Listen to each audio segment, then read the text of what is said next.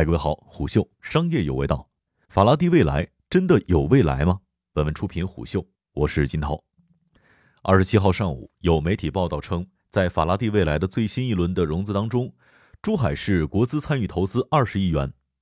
记者获悉，珠海两大龙头国企格力集团与华发集团携手参与了这一次融资，但投资金额低于二十亿。简单总结一下，那就是贾跃亭卷土重来。再次为梦想窒息。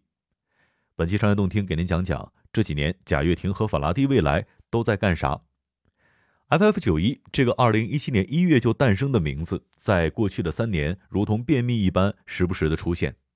在二零二一年竟然还有机会拿到二十亿人民币。转头再看前两天恒大汽车的股价超过了恒大，新能源汽车相关股票翻倍疯涨，不禁让人感叹，真的是站在风口，猪都能飞起来。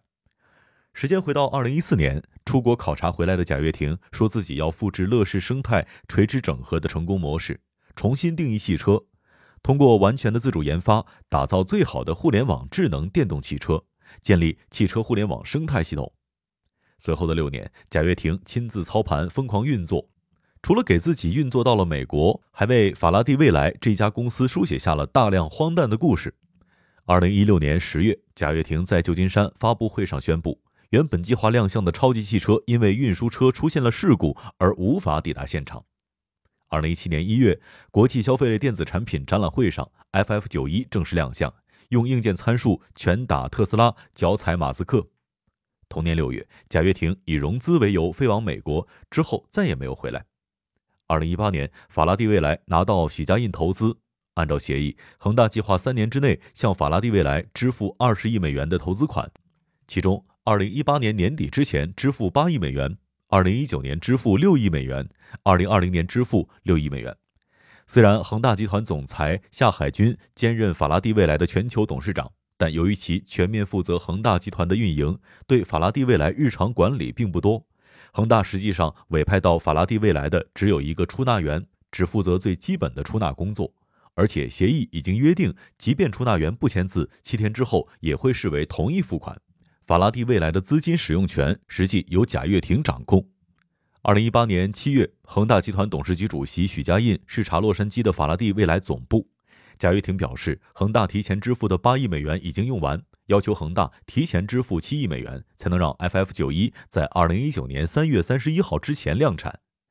恒大同意掏钱，但提了一个条件：恒大投资的目的是让法拉第未来在中国赶上新能源风口。所以，如果贾跃亭依然持有公司，在国内就很难拿到政府和政策的支持。所以，继续掏钱的条件是让贾跃亭把股权转给第三方。